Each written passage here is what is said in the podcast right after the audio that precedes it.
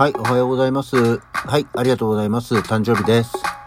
あの、いつもね、どうも自分の誕生日おめでとうおめでとうわーわーって言われるのが本当に恥ずかしくて、えー、照れるので、えー、このラジオを聴いている方々に関して、あの、虚礼廃止でお願いいたします。はい、よろしくお願いいたします。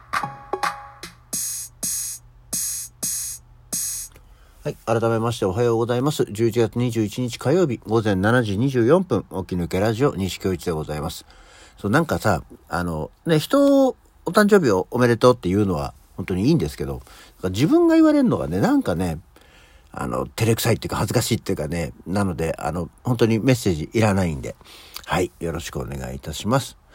あ、ね、そんなわけで、まあ、せっかくあるこういう日こそやるべきだろう。やるべきだろうって別に、いつものようにやってるので、何も問題はない、問題ないって言うと変だけども、何も変わったことではないんですけども。えー、今日は、ちなみにその他誰の誕生日ってことですよ。ね。はい。えー、そんなわけで今日は11月21日。今日は、まず1932年、谷寛一が生まれてます。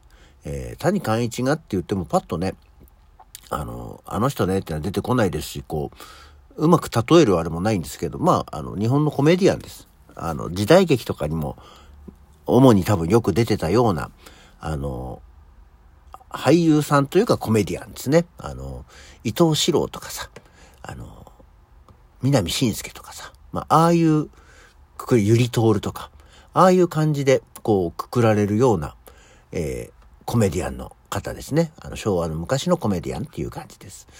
えー、が生まれてます。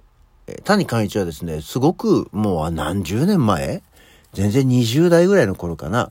あ、それこそ相川と、あの、京都の渦政の撮影所に、あれなんで行ったんだっけ？青春18切符かなんかで行ったのかな？行った時に、えー、谷寛一がいたんだよね。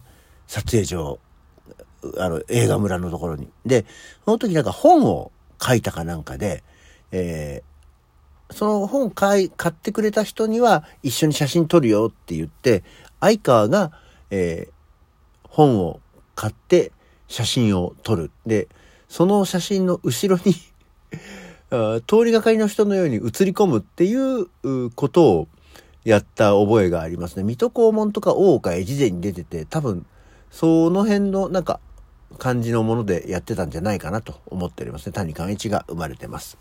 で、えー、翌年には、えー、これ平なの？平なの？三木次郎が生まれてますね。えー、ここは一年違いで三木の字が、えー、つく人が生まれてもらって平三木次郎ですね。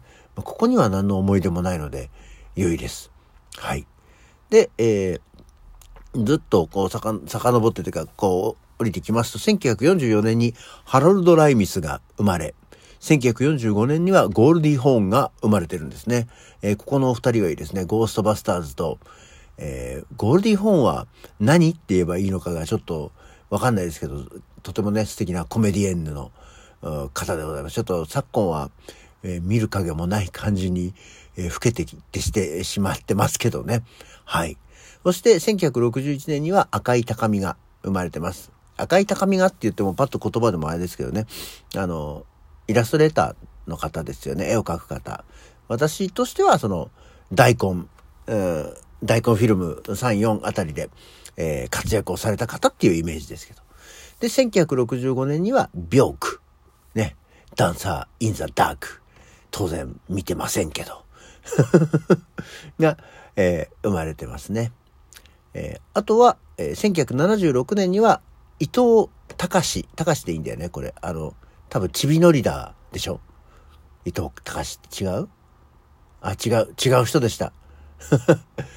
あの、あれだ。あの、何？電波少年で、あの、あっちこっち行った人だ。あの、中やんと一緒に。ね？そうそう。が、えー、生まれてました。ちびのりだじゃないですよ。はい。えー、とか、あとは、えー、1981年に池脇千鶴が生まれてますね。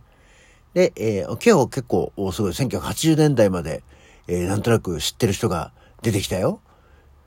あとは、えー、と、ど、どこだったっけなああ、そうなんだと思った人がいましたね。あ、いたいたいたいた。あの、1992年には、指原里乃が生まれてますね。サッシーですよ。これも全然、あの、テレビで見たことあるっていうぐらいなだけの人なんですけど、はい。サッシーも今日お誕生日ですね。はい、おめでとうございます。そして、えー、っと、こんなもんです。あ、あの、2011年に立川男子が死にました。男子が死んだ日ですよ。っていう感じで、えー、今日もいろんな方、今日結構なんか、俺が知ってる紹介できる人が多かったね。はい、よかったです。うん、さて、えー、そんなわけで、えー、よ、今日は何の日？いつも通りですよ。何いつも通りだよ。はい。えー、去年ね、一昨年は、去年はその話してなかったんで、ね、一昨年はちょこちょこっとしてて、えー、牡蠣の日を、牡蠣が嫌いだって話を延々してましたけども、えー、普通に。今日は、えー、まずは世界テレビデーっていうものだそうですね。先生8年に、あの、もう世界ってつくからそうでしょっていうね、もうこう、これを聞き続けてる人は、世界とつけばそうです。国連が制定した日だし、っていうことで、えー、国連、国際デーの一つで、えー、1996年のこの日、国連が主催した第1回世界テレビ、テレビフォーラムが開催されたと。これは、えテレビが人や世論の意思決定の過程において大きな影響を及ぼすようになったことから実施されたということで、えー、平和安全経済社会開発文化交流の拡充などの問題に焦点を当てたテレビ番組の世界的な交流を促すことによりこの日を記念するように呼びかけたということと、えー、テレビの重要性や役割を再認識する日でもあり、未だテレビの情報にアクセスできない人々へも情報提供を普及させようとする、えー、意図があるということなんですね。でも、ね、多分平成8年、1996年のテレビの影響がっていうものですけど、そっから、ね、もう10年もう経てば、多分、テレビの影響、もちろんテレビの影響っていうのも全然まだまだ大きいとは思うんだけども、インターネットが普及してきましたからね、またそちらからの、えー、情報などの拡充っていうのが多分出てくるんだろうな。で、あの、相変わらず日本でもさ、あの、テレビ離れ、テレビ離れ、みたいなさ、俺テレビ見ないよ、みたいなことを言う人が多かったりなんだりっていうのはありますけど、結果さ、話題になってるのはテレビからだったり、えー、まあ、ね、広まったものが、そのテレビ、ネットから来たものがテレビを通してまた、えー、より広まっていくみたいなことがあるからね、意外とお、テレビの影響をちゃんとみんな受けてんじゃん、みたいな感じはね、しますけども。そして、えー、もう一つは、そう、結局ここに来るわけですよ。インターネット記念日なんですね。えー、これは、えー、1969年の今日、あの、インターネットの原型である、えー、ARPA、これ、アー、アーパネットっていうだろうかね。ARPA ネットの公開実験があって、えー、1971年には、えー、接続箇所が19箇所に増えて、このインターネットのネットで初めての通信が行われたことに由来して、えインターネット記念日となっているというものなんですが、えー、間違えちゃいけないのが、10月29日、インターネット誕生日っていうのがあるそうなんですよ。誕生日は10月29日なんだけど、まあそこから約1ヶ月後に、えー、インターネットの公開実験があったので、インターネット記念日というね、えー、田原町も何か一句読むんじゃないかっていうね、えー、インターネット記念日。今日はインターネット な、君が何て言ったらインターネット記念日になるんだろうね。っていうところがあります。そして、えー、もう一つは、フライドチキンの日なんだそうですよ。フライドチキン、えー、はケンタッキーフライドチキンですね。えー、あの、今、社名が KFC ってなってますけど、あの、みんな、ケンタッキー、ケンタッキーって相変わらず言うよね。KFC 行かないとかっていうことは言わないよね。